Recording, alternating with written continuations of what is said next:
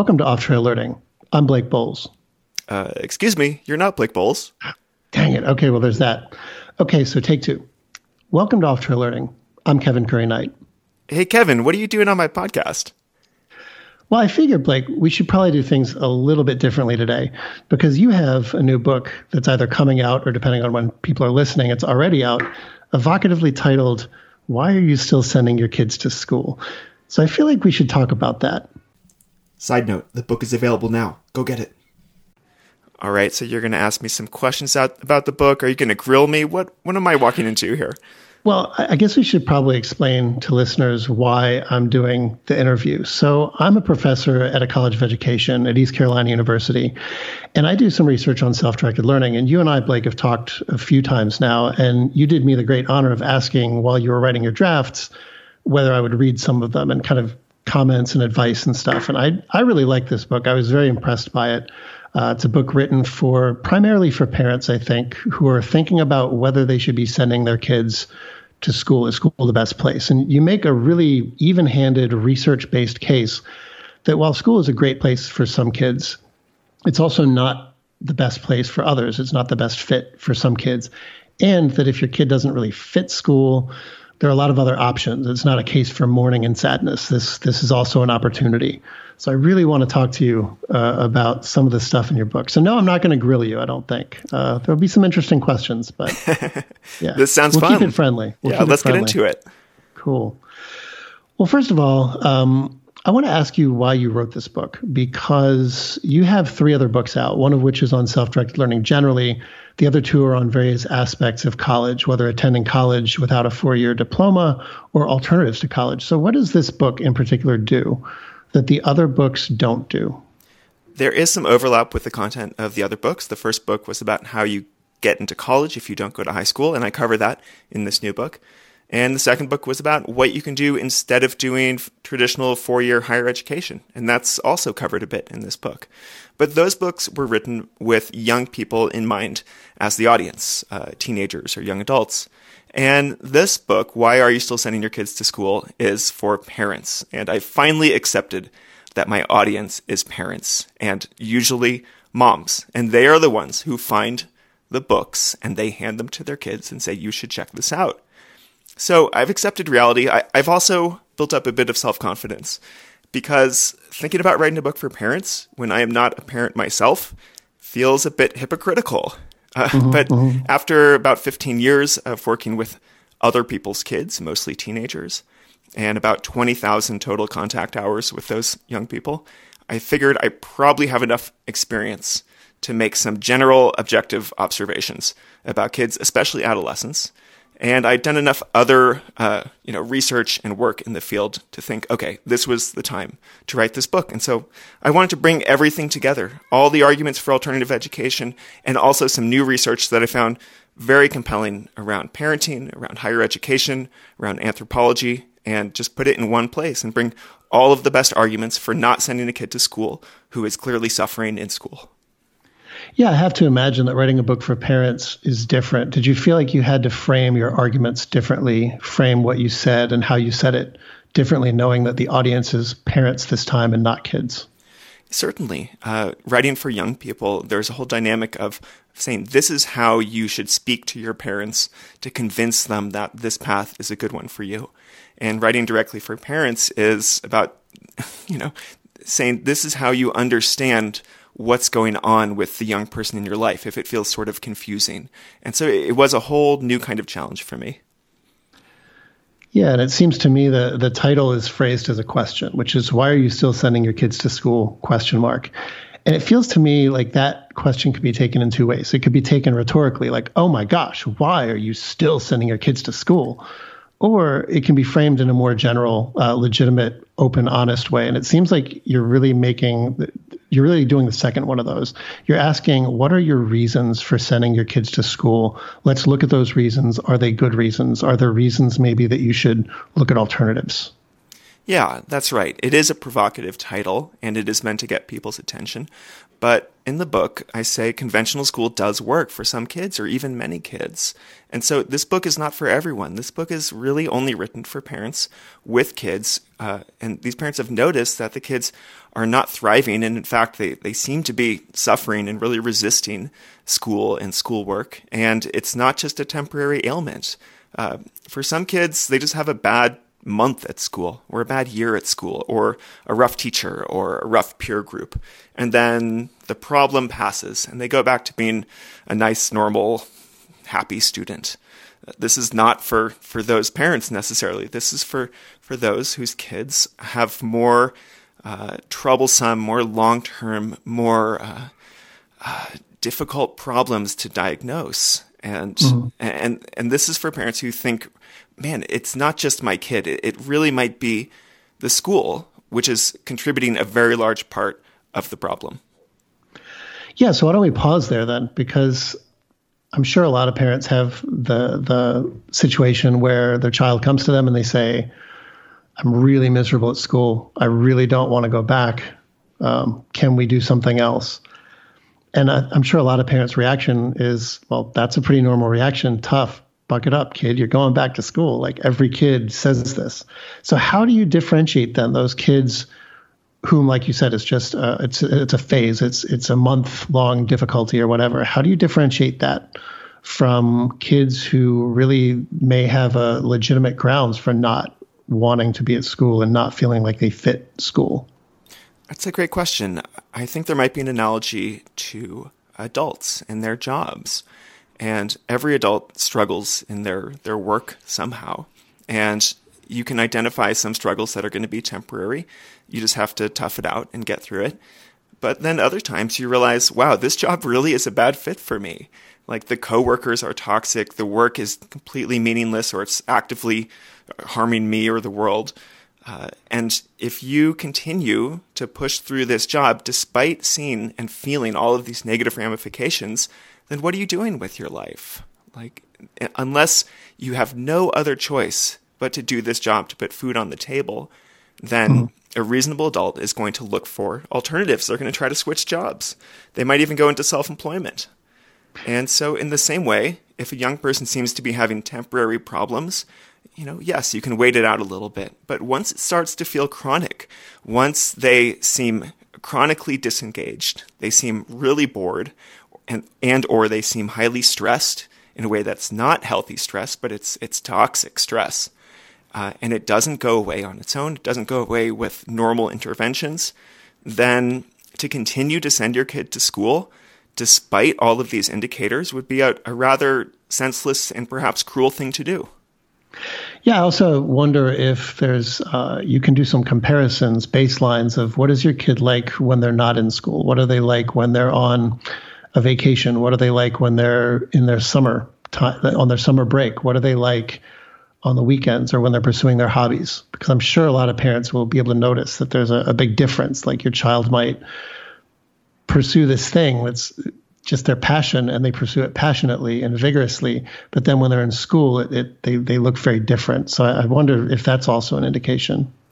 Yeah, and we'll talk about this when we talk about chapter three how kids learn to work hard if they don't go to regular school. Uh, but there are all these great examples of, for example, extracurriculars, band or mock trial or robotics team or sports teams. And you will observe the same kid who is so sullen and resistant in traditional school become alive and engaged and work their butts off in these different kinds of activities. And that is worth noticing because that's very important information. Uh, or that same kid might work their butt off playing a, competitive video game or being part of some sort of hobby club. And, and that should show you um, as as a parent that your kid is not going to become some completely worthless sack of bones if they don't go to school because they mm. they will work hard. They do have a work ethic. It's just how do we uh, discover it? How do we unleash it? Yeah, as a preview to listeners, this does have chapter three written all over it, so we will definitely get there. Um, I did want to ask you, though, uh, one of the things that really, really impressed me about this book, and I have a bias towards self directed learning as you do, is that you're really circumspect about it. Your goal isn't necessarily to that you have a product to sell. Your goal is is to really allow the parent to think through this and make the best decision they can. So one of the quotes that I really enjoyed from the book early on, you say, I encourage you to fly no flag. Don't join the unschoolers and never look back. Instead, pledge allegiance only to the young person in your charge. Familiarize yourself with the full spectrum of options.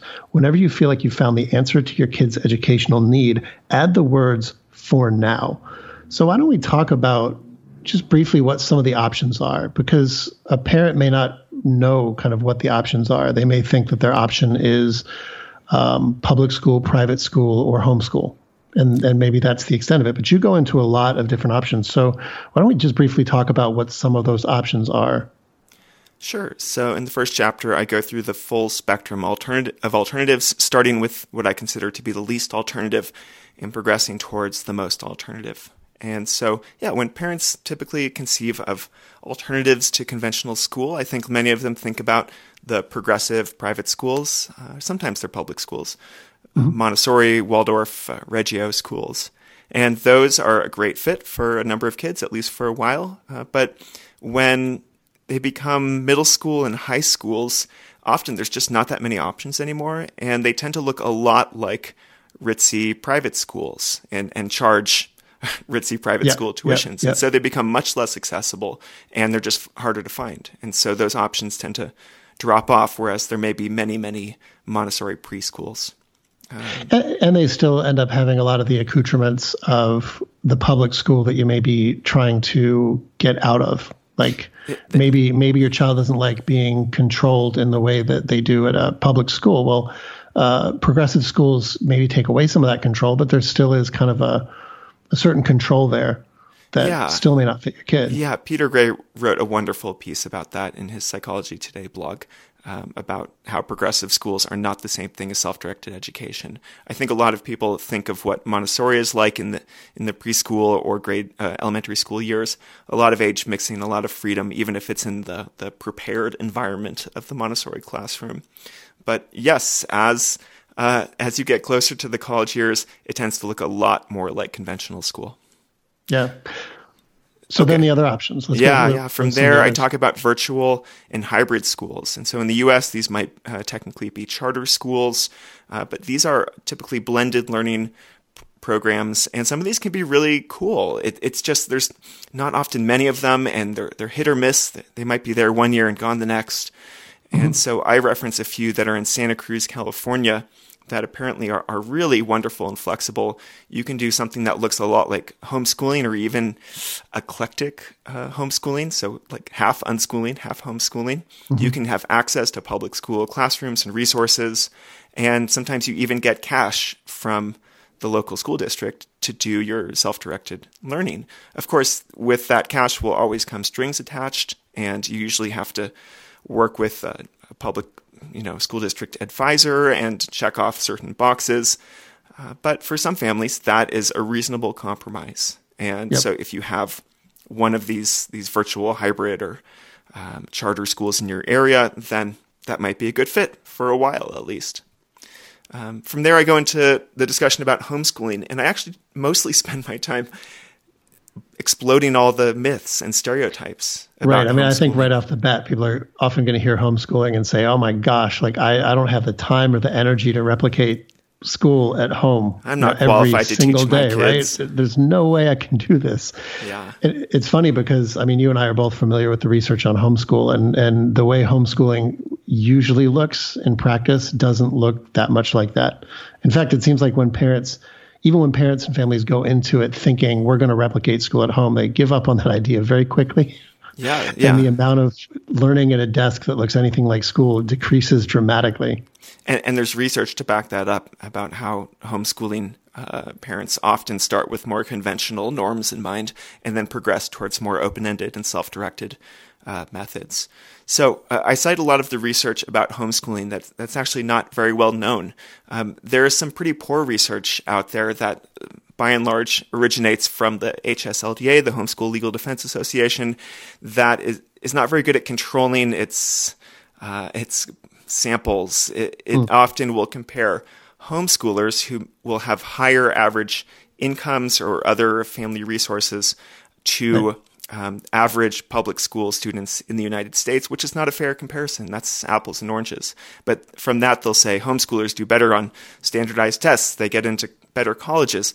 None of that is true. Uh, the best research that I have found, uh, in, that is recent research in the past five or 10 years, says that homeschooling will neither help nor hurt your kid, uh, which I think is actually a relief because you don't have these big expectations or these big fears about homeschooling once you understand that. It's like, okay, compared to what my kid might have been doing in their local conventional school, whether public or private, homeschooling is really just a, a different method, which is roughly equal in terms of of outcomes related to college and career and test results. And so that should help a lot of parents chill out when they think about homeschooling. And that's the same um, type of outcome that the admittedly very small studies that you cite in the book say about unschooling, which is like homeschooling taken a step further, which is really let's get rid of all forced curriculum altogether. And it seems like I think there were five studies that you alluded to, and they're all small scale studies in your book that say, look, unschooled kids seem to turn out pretty fine. They, they get into college at the same rate as everyone else, too.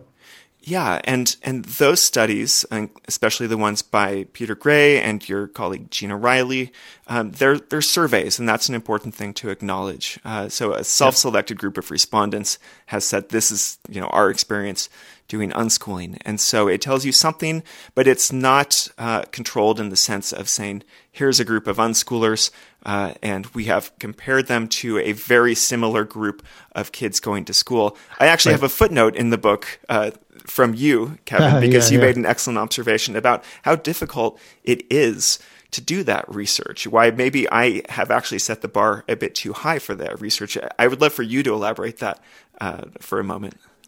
Yeah, well, uh, uh, Peter Gray and I have disagreed about this a little bit. I, I don't think the research that that he he thinks can be done can actually be done because I don't think you can adjust variables. So um, most research in education looks something like this. You have a treatment group that gets a certain treatment, and you have the control group, which gets whatever is business as usual. And you do your best to separate every variable that you can that could possibly affect the outcome. So you you adjust for income level, you adjust for family background, you adjust for um, gender, race, whatever it is, and you test the control group against the experimental group, and you see whether the experimental group gets better outcomes. That's the way most education research works. I don't think you can do much of that with unschooling. First of all, because unschooling and homeschooling, by definition, are voluntary. You can't. So usually, you would randomize sample. Um, so if you wanted to test a particular curriculum in, in a school and see whether it's effective, you would find a way ethically to randomize who gets that treatment, so that you're not uh, just getting people who select into that study. Well, you can't do that with unschooling. You can't say we're going to take these 50 kids who are public schoolers at random and tell them they can't go to school anymore. Um, that would be the only way you could randomize a study like that, and clearly you can't do that for ethical reasons. Mm-hmm. But you also can't you also can't adjust for a lot of variables. Um, so well, uh, in school, you're separated from your home environment, so you can at least adjust for your home environment. Like kids with a poor home environment in school are in the same setting as kids from a decent home environment who are in school. But unschooling, you can't adjust those variables because almost by definition, home and school are intertwined. Hmm. Yes, uh, it's messy. These are all super important points. I, I, I did want to highlight one organization that seems to have done slightly more controlled research, which I talk about in the book, uh, the Circle School in Pennsylvania, yep. which is a, a, Sudbury model school. They did compare their um, graduates' outcomes to a, a similarly matched group of young people from the same area and with the same family income level. And they revealed that their graduates who are, are not forced to do any sort of curriculum whatsoever um, turned out just fine and even, I think, slightly better by some measurements than, than the comparable group of local kids in a conventional school. So that is good yeah. news. Yeah. Now, with all that said, it's it's almost like whenever you bring up like unschooling or homeschooling research, that will be one of the standard replies is, well, you're testing kids who like voluntarily agree to be studied. And there's probably something different about those kids. Scientists call that the selection effect. Um, those kids were like self selected. So there's something different about these families. And the way I like to respond to that is let's assume that's true. We may not be able to do anything about that. But even then, that's pretty spectacular because these are often kids who go through many years of not getting the standard school treatment that we're all convinced that kids need. And they do fine. I agree. Right? It's it's Yeah, almost they- like the it's almost like a placebo. If you want to test a drug, you test it against a placebo, a sugar pill, which is basically getting nothing. And if you find that even a small group of people respond to the placebo in the same way they respond to the drug, that's that's interesting.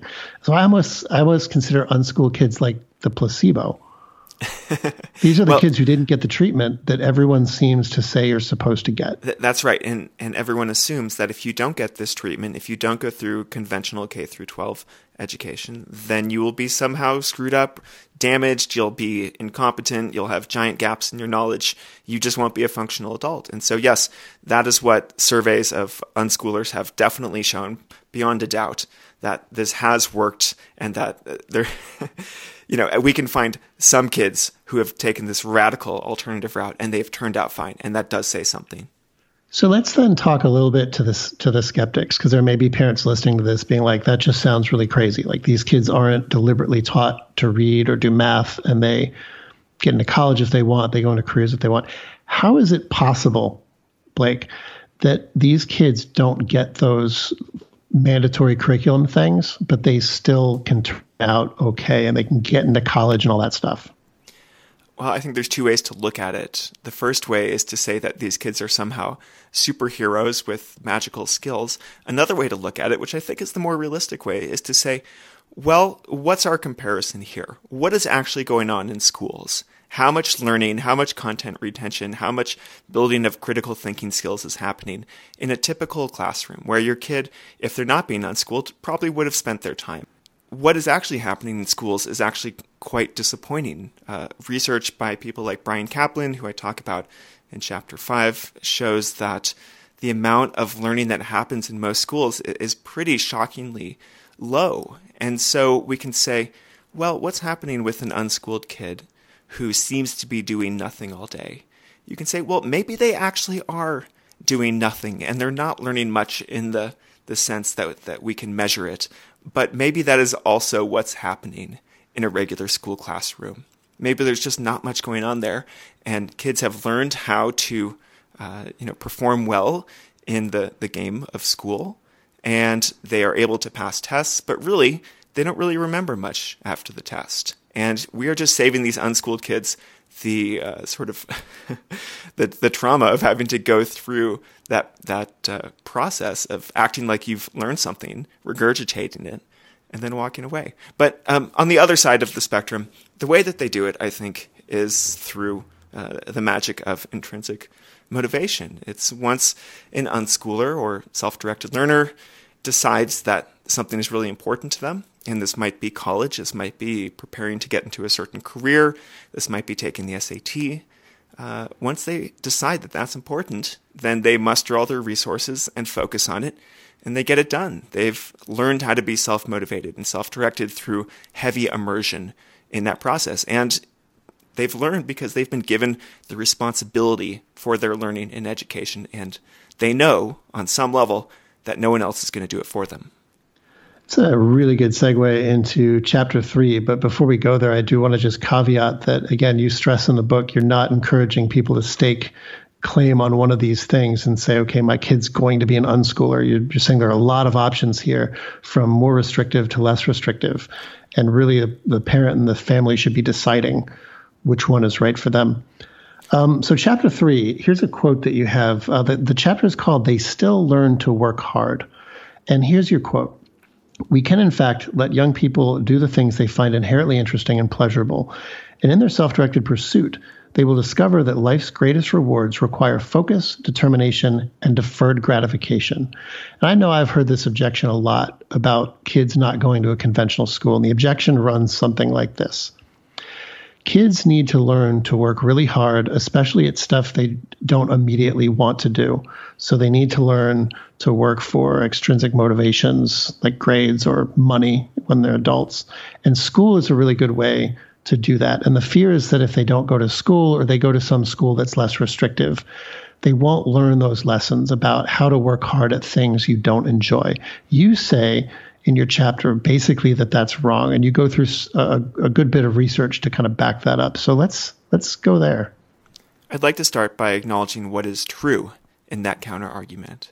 I do think that if we suddenly decided to unschool an entire generation of young people or send them to, you know, radical democratic free schools where they really can do whatever they want, um, I think there actually would be a large scale societal problem in which uh, a lot of people don't want to do really dumb, pointless jobs.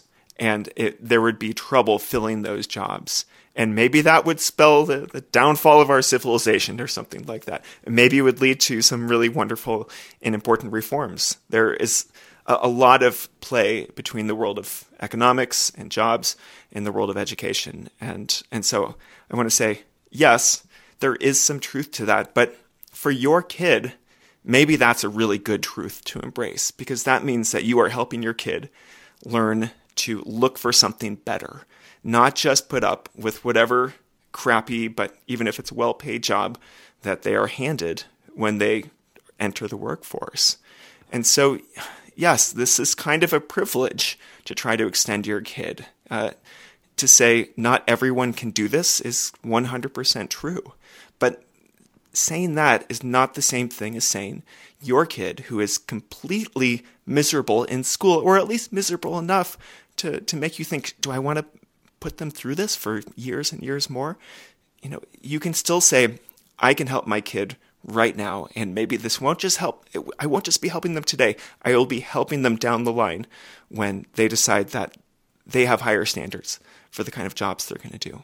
Uh, I think it's also I think it's also a little bit uh, there's a grain of truth to that objection also in the following. I don't know if you've heard this, but I've talked to staff at a lot of different learning centers like Sudbury Schools, uh, Agile Learning Centers, which you mentioned in the book. And most of them say a very similar thing, which is that I think you even mentioned this a little bit in the book now that I think about it. Uh, that a lot of them say we can pretty much tell how long any given kid is going to do quote unquote do nothing before they engage in stuff based on the number of years they were in school prior to that. So if they're eight years old and they only you know went to like first and second grade and they come to a learning center it's going to be really quick. Like they might do nothing for a few days and they'll snap out of it and start doing stuff.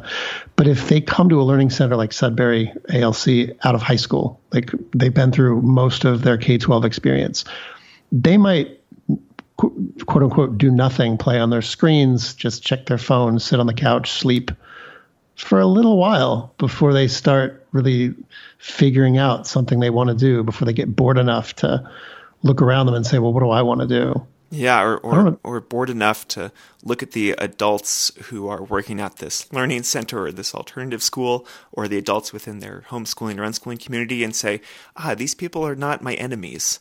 These are these are people who can help me. They're resources. They're, they're potential friends and, and, allies and mentors, and and that's another big and not very discussed aspect of self-directed learning, which is that teachers and other adults are no longer automatically considered these uh, authority figures to be uh, shunned and, and and avoided. Yeah, I, at the risk of dating this podcast episode, we're recording this when a lot of people are home from school in the United States and elsewhere, kind of forcibly by the COVID 19, uh, the coronavirus situation. And I've seen a lot of parents really worried because their kids seem very unmotivated. And it's always one thing I kind of want to tell them is based on what I've seen and what I've heard from these learning center staff, now that they're not in school and they feel that immediate pressure of being in school, it's pretty normal that that they're not going to be motivated for a while. That oh my gosh, I just need to sit, I just need to de- decompress a little bit. Yeah, yeah, um, they need to deschool, and the rule of thumb is uh, the average kid will need about one month of deschooling for every year that they've been in school. Right, right. That's, I think that's that, very accurate. Yeah. yeah.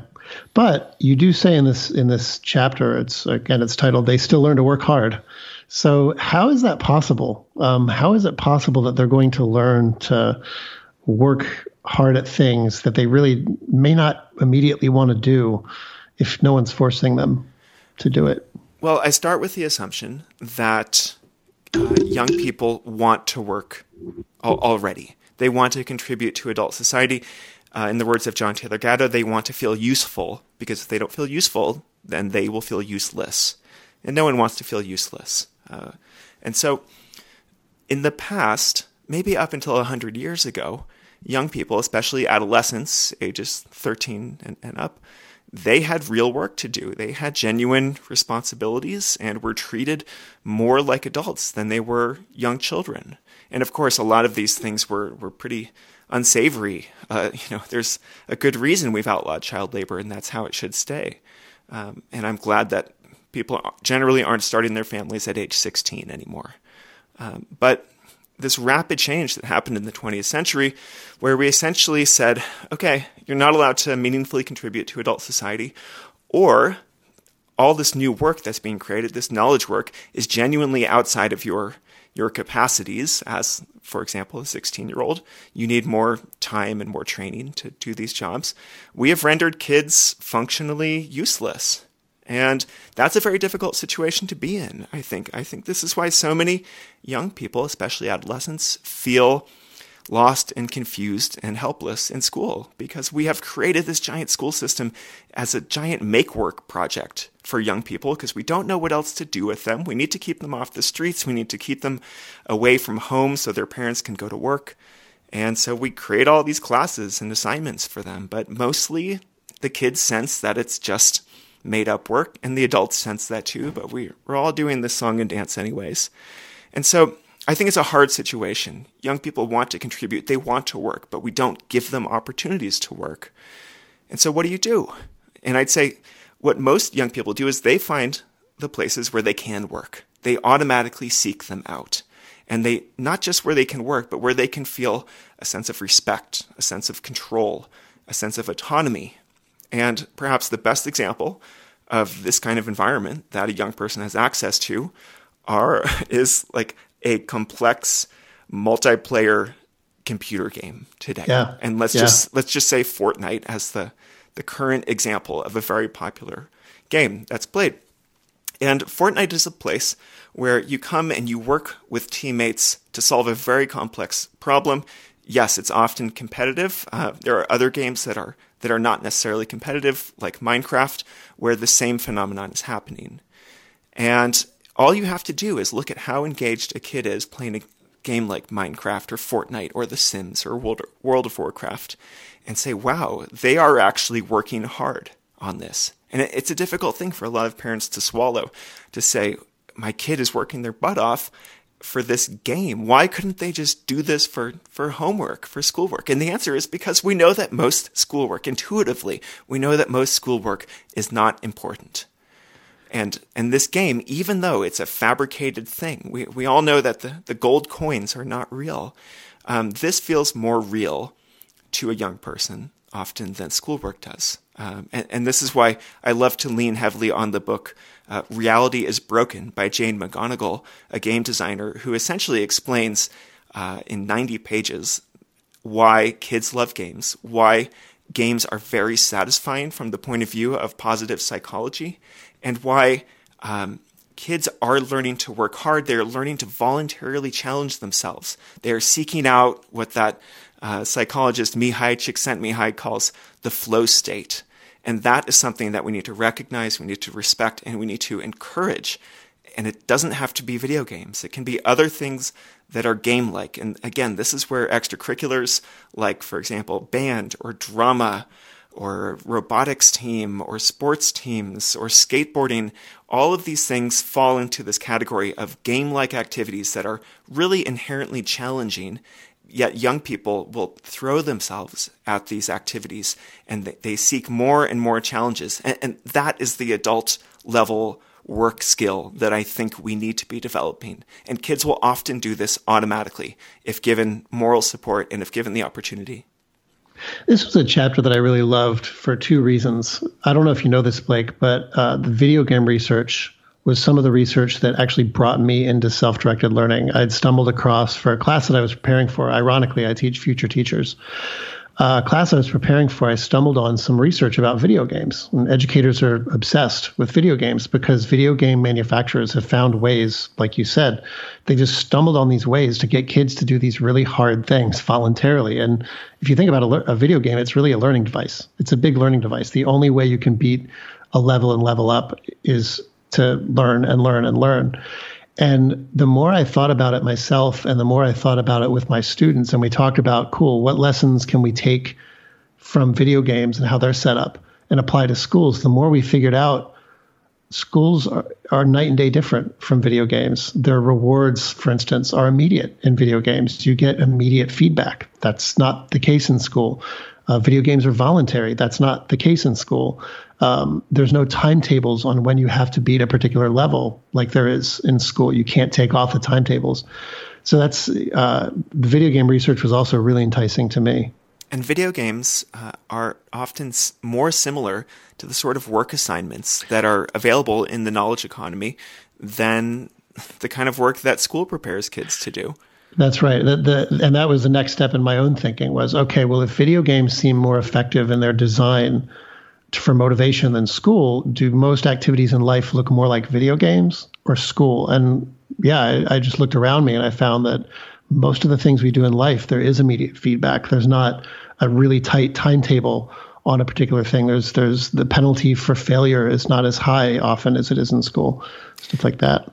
And I'd like to throw out there um, that while I was a big lover of games when I was a kid myself and a teenager, I pretty much gave them up in my college years. And uh, what I end up writing a lot about in the book is not gaming and telling you why you should encourage your kids to play more video games. I, I use that more as a as a framework for setting up this notion of what game-like activities look like, and I expound more on the work that I've done taking young people traveling, uh, doing these these group retreats where they have to kind of learn how to grow up pretty quickly because they're living with other people and they're being held to new standards, um, going on wilderness programs. And so, a lot of the examples and a lot of the work that I've done is actually not very screen based and right. and I'm still a big fan of those kinds of activities and I think they'll only become more important as we spend more and more time in front of screens. Right. Um, yeah. I mean, you're, you're saying that, uh, for instance, unschooled kids when they learn to read. Um, it's often the case that it's not that they just really want to learn to read because learning to read is satisfying. It's that they really want to read a particular thing and that so it's really extrinsically motivated. Their goal is to read this particular thing and they have to go through the arduous process of learning to read almost extrinsically motivated yeah. uh, in order to do it. And they're willing to do it once they find something that they care enough about that they want to that they're willing to devote that kind of energy. Yeah, we need to thank J.K. Rowling for teaching more kids to read right, right, than anyone sure. else. Like I've yes. met so many unschoolers who said I wasn't forced to read, so I didn't read until age seven, and then I discovered Harry Potter, and then I learned to read within two weeks that's because right. I had a reason. And that's the same way that young people who seem to demonstrate no interest in academics, no interest in developing career skills, will suddenly and often rapidly um, jump through the necessary hoops, build those skills to propel themselves uh, into higher education, into career. And that's what I've seen over and over again. It's a very th- difficult thing to to do research on. It's almost all anecdotal. And, and the website, you know, that I created, um, the website grownunschoolers.com, and that is just a series of anecdotes, you know, uh, of young people who were mostly unschooled or fully unschooled. And that's the story that happens over and over again. They say, I, I didn't do anything that seemed important. Sometimes my parents were freaking out. And then I had a, a reason to do something. And then I excelled. And, and so that is what I call like the, the folk wisdom or the folk psychology of unschooling or of self-directed learning. And, and that is what you have to put faith in when you take one of these more radical and self directed paths as a parent. It, it's a very scary leap of faith. Let's move to what may perhaps be the most ego deflating chapter for parents to read, which is chapter four. And it's called You Have Less Control Than You Think. Uh, what is this chapter, and particularly, uh, who is Judith Rich Harris, who you spend so much time talking about in that chapter? I, wish I had the chance to meet Judith Rich Harris. She passed away at the end of 2018, just as I was starting to write um, this book. And she became famous and found a bit of notoriety for publishing her book called The Nurture Assumption in the late 90s. And it was republished around 2007. And uh, she had this kind of crazy idea um, as a as an author of college level psychology textbooks and child development textbooks that are f- basic assumptions about how kids develop in the long run uh, is pretty flawed. And she attacked this from the angle of nature versus nurture, genes and environment. And she said that the consensus of scientists today uh, says that how a kid turns out in terms of measurable personality traits, big measurable life outcomes, um, is approximately 50% chalked up due to their genetics and 50% chalked up due to the environment in which um, they're raised. And everyone pretty much agrees on this. It's not very controversial. But, she said, we all assume that the environment in which uh, kids are raised is uh, synonymous with parenting with active, goal oriented parenting. Like, I'm going to parent this way. I'm going to parent with this style or this methodology. I'm going to make sure my kid gets into college. I'm going to make sure that they're prepared for this kind of career. I'm going to make them more musical. Essentially, thinking that you have a large amount of control uh, over how your kid turns out. And she brought together all of this research in a brand new way, and she published it in her book, The Nurture Assumption. And she said, Listen, we're right about the genetics part of it. And actually, we often don't see this uh, very clearly. For example, my dad was an entrepreneur for most of his adult life, and I have ended up being an entrepreneur for most of my adult life. Did my dad nurture me into this? Did he give me long lectures about the virtues of entrepreneurialism? Uh, maybe. He didn't actually give me long lectures. He did talk to me about his career. But is it also possible that my dad had some sort of unique combination of genes, some, you know, threshold for risk, some uh, abhorrence for, for traditional careers that made him an entrepreneur. And he simply passed those genes down to me in a way that, that I now express them. Like that's another very plausible explanation. And so she said, genes are important. Environment is also important, but it's not parents that are doing the nurturing, it's peers. Mm-hmm. That are doing the nurturing. And that was her big original contribution to the science, uh, something she called group socialization theory. And she pulled in a, a ton of studies saying humans are very groupish, we're very tribal. And one of the original groups that we associate with is kids versus adults. And we do that for very normal reasons, uh, because your peers, you know, roughly speaking, your age group peers are the ones who you are going to, you know, spend the most time with in the world. Adults are the previous generation. They're going to, to leave and you are going to be stuck with your peers. And so it makes sense to be more peer oriented, to take more cues from your peers. And so she said, parents, if you think that you're actively parenting, you are there's a good chance you're deluding yourself. Instead, look to what the peer groups that your kids are, are, are surrounded by. Look to what they are doing because that is where kids are taking many of their cues. And so that is one way in which you can have an influence on your kids is by shaping their peer groups. You have a limited time window to do that, essentially when kids are, are young, because once they become adolescents, often you lose that control. They will choose their own peer groups and, and short of you know, whisking them away to a commune where everyone thinks exactly the same and has no contact with the outside world, uh, you've lost them already.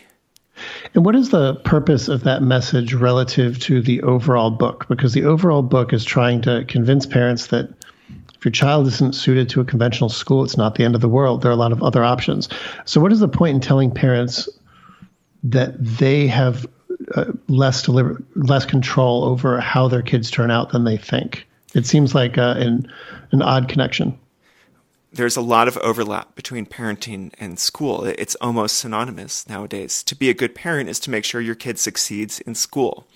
And so I actually felt it would be a bit irresponsible of me to try to write a, a comprehensive argument against sending your kids to school without discussing the nature of modern parenting. And sociologists have a label for this modern parenting dogma, and it's called intensive parenting. And it's essentially what Judith Rich Harris was railing against, what she was arguing against in her book. And there's a number of reasons that we have this intensive parenting approach. Um, as uh, you know, over the course of the 20th century, families had fewer and fewer children in developed countries, and we showered more attention and resources on them. And you know, previously, when a, the average family had six or seven kids, you know, each one was a bit less precious, a bit less important. Uh, if one kid died, there were still six more. And today, the, the death of a child or the failure, the perceived failure of a child is, is a much more impo- emotionally um, you know, significant event. And so these large scale demographic changes have made us focus more on kids. There's also economic influences.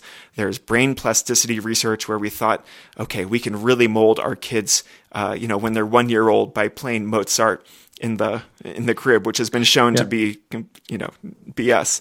Uh, there was also these high-profile abduction cases in the the 80s that created stranger danger, and uh, I guess one of my favorite uh, ways to explain this comes from Alison Gopnik, who wrote *The Gardener and the Carpenter*, and she said, "Today, most parents do not have much experience um, having raised siblings because at this point." Uh, anyone who's an adult now, it's it's much more likely that they were raised by by people in school. They were raised by childcare.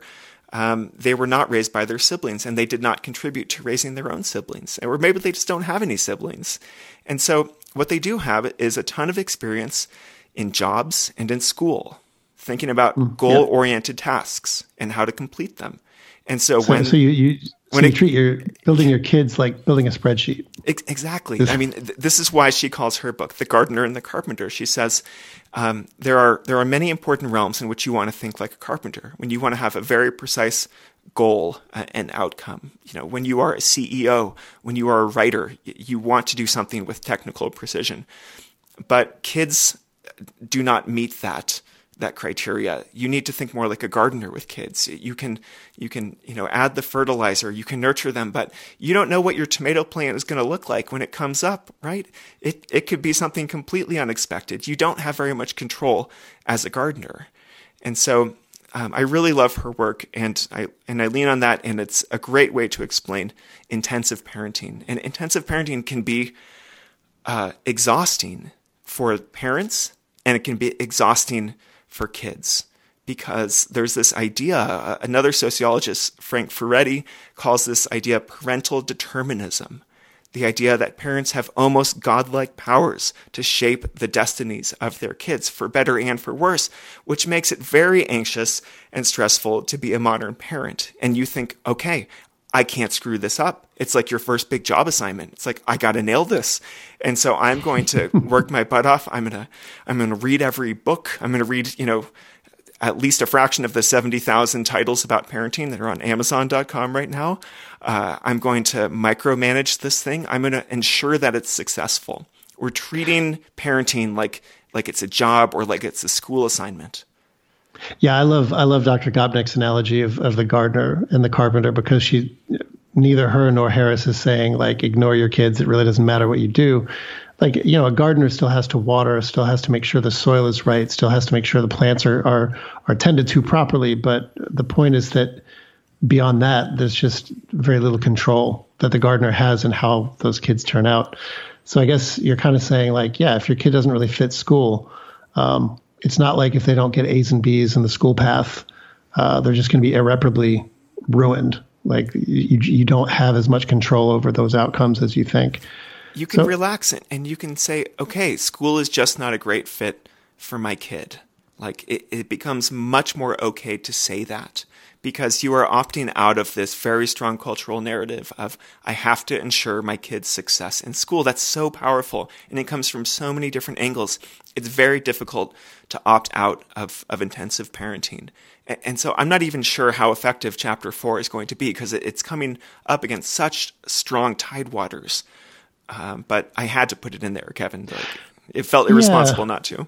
Yeah, no, I, I can see the point of not being sure how effective it is because as as a parent myself, um, you know, I know that things like, for instance, when we're at a playground and um, there's immense pressure if there are other parents there to look like you're monitoring your child very closely, even if you know that that you probably don't have to monitor them so closely.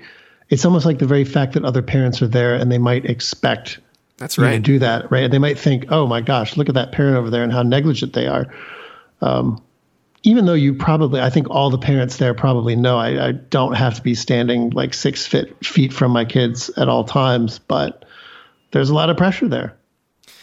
There is, and it's kind of difficult to offer practical advice in this chapter, but at the very end, I do attempt to do that, and I borrow it from uh, some other writers. Uh, Bill Stixrud and Ned Johnson, who wrote The Self Driven Child, an excellent book.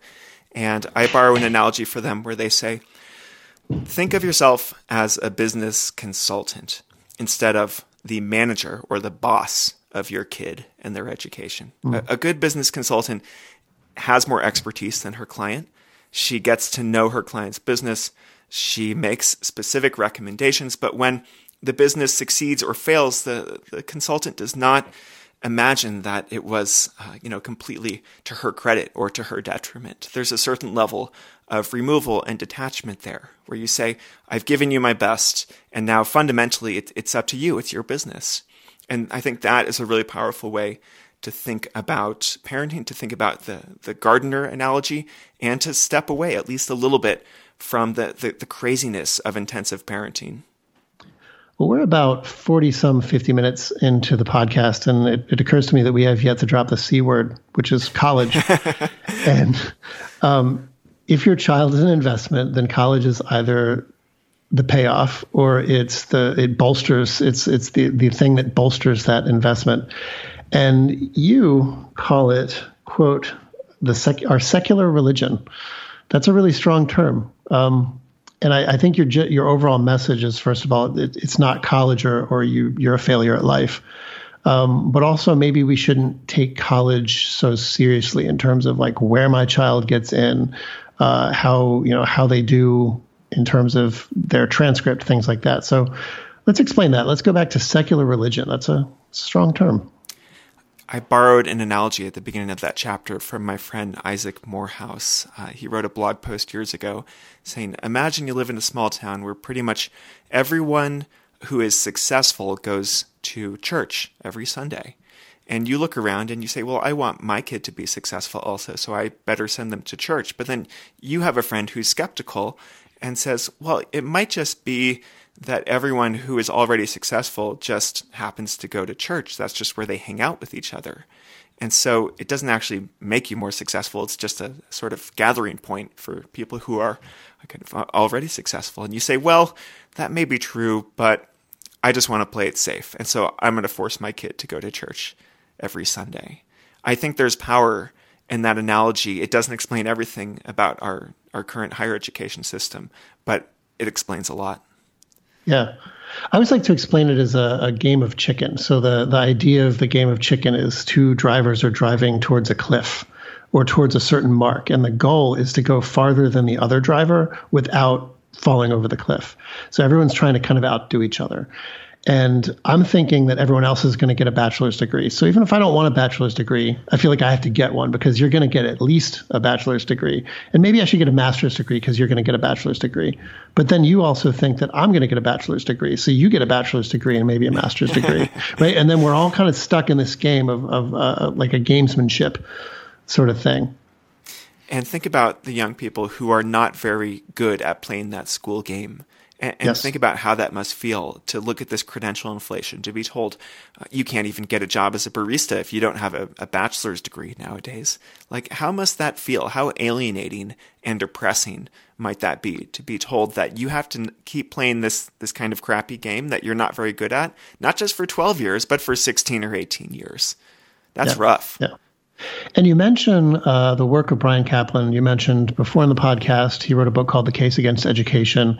And he uh, calls it, he's not the only one to call it this, the sheepskin effect, that the primary value of college is what he calls signaling value and the sheepskin effect. Can you explain that? Bryan Caplan is a real interesting guy. He's a real iconoclast. He kind of likes to stir things up, but he's also a brilliant academic. I had him on the, the podcast to talk about this. And so if you want more nuance, go back and look for his episode. The sheepskin effect is essentially the extra money that employers will pay someone because they have a credential, whether it's a high school uh, diploma or a college degree. And it's called the sheepskin effect because college diplomas used to be printed on, on sheepskin. And so if we think of college as a place where young people go to gain skills, that is what Bryan Caplan calls the human capital viewpoint. Then let's say if you go to college for four years, each year you should be gaining uh, kind of a, another chunk of skills. And so if, for example, you do three and a half years of a bachelor's degree and then you drop out, you should be still highly, highly skilled and therefore highly employable. But he says that is not the case. If you have a lot of experience in college, but you don't have the degree, you are not rewarded, uh, or you, you are rewarded quite minimally by employers. Right. Employers want to see the degree, they want to see the credential.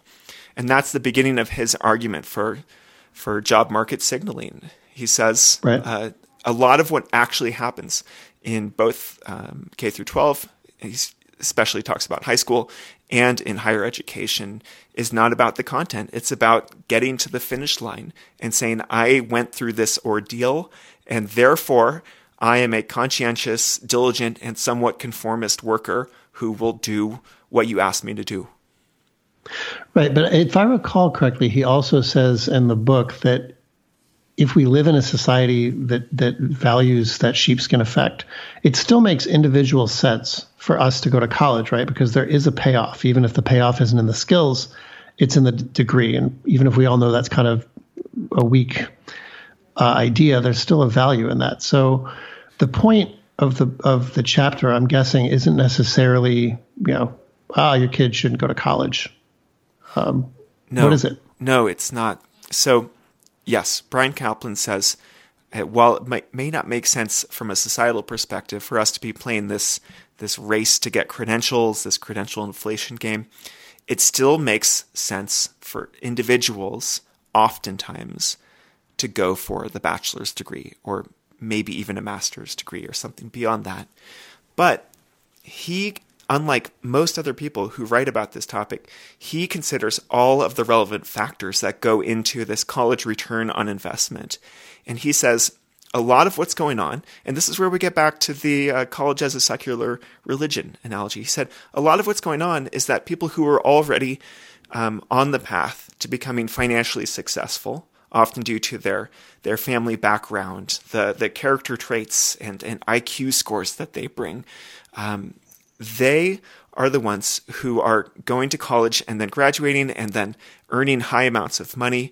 And they're the ones who are pushing these statistics about average college earnings up. And he says, um, once you take into effect, or take into account all of these background factors, the premium that a young person earns when they get a, a, college degree is actually a lot less than we expect. And so the normal number, roughly speaking, that you might expect um, to get paid um, it, in addition to what you would have as just a high school graduate, um, if you get a bachelor's degree, is about a million dollars of your lifetime. Mm-hmm. And he said, now if you take into account, if you control all of these variables, um, actually the premium is much, much smaller than that. It's still a premium. You will still get paid more money um, if you go to college than if you don't, but it's not that much. And all of his assumptions about uh, who this person is who's going to college, they're actually quite conservative. And so he says you'll earn a yeah. premium if you are going to a highly regarded public university.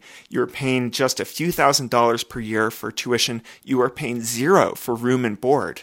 Mm. And, and, uh, you essentially you go straight into work. Essentially, you choose a really uh, tough college major like a STEM field that's going to you know give you high rewards after you graduate if you don't mess around whatsoever, if you finish in four years, he said, then yeah, it's worth it. And so he does validate our cultural narrative around college leading to higher incomes, but only if you meet these very specific circumstances. And for for those who are not going to, who are not likely to finish their degree, for those who are going to be paying a lot of money out of pocket to go to college. For those who are not especially strong students, academically speaking, it's a really bad deal. Like it's a negative effect on your lifetime income. Yeah, college is important, but you're but you and Bryan are saying that it's just not quite the investment that we thought it is, unless you meet certain very specific uh, parameters. So we're probably coming up to about time. So let's go back to the original question of the kid who comes up to their parents and says, "I really, really, really don't like school. I really think that we should look into other options." And maybe the parents kind of thinking about that. Uh, based on this book, what is what is the message that you want to give to that parent? The message I have for that young person is, um, at first, see if it's just a temporary thing. If you decide tomorrow that school is the worst thing ever and you hate it, um, don't just immediately respond to that impulse and say, "I need to drop out of school tomorrow. I need to transfer to this this uh, super alternative school." You know, sit with that feeling and see where it goes. And this is going to depend on, on who you are and how much of a, a threshold for, for pain and risk uh, that you, you have already. Because maybe you can sit with that feeling for a week, maybe you can sit with it for a month, maybe for a whole year or multiple years. But at some point, this feeling of I am wasting the time of my life here in school. Like there may, there may be some benefits, but the drawbacks are more numerous and they don't show any sign of, of improving once you get to that tipping point, then look for the alternatives. Do not be afraid to search far and wide and to go into these these wildernesses, these hinterlands of the educational landscape. And this is especially true if you are a citizen of the US or Canada or some of the other countries where there really are fairly flexible laws and flexible ways to to go from a non-traditional K through 12 into uh, college and career because we are extremely lucky and extremely privileged to have uh, such flexibility. And so take advantage of it. Like, don't throw this opportunity into the waste bin. Uh, you are living in the best time in history to choose a self directed learning path, to choose something that's outside of the norm. And there's a lot of people who live in other parts of the world right now who can only dream of the liberties uh, and flexibility that we have to take these paths. And so don't squander it. If you think it's not working for you, explore the alternatives. You can always go back to school if they don't work out for you. Blake Boles, thank you for being a guest on your own podcast. Kevin Currie-Knight, thank you so much for being a host on my podcast.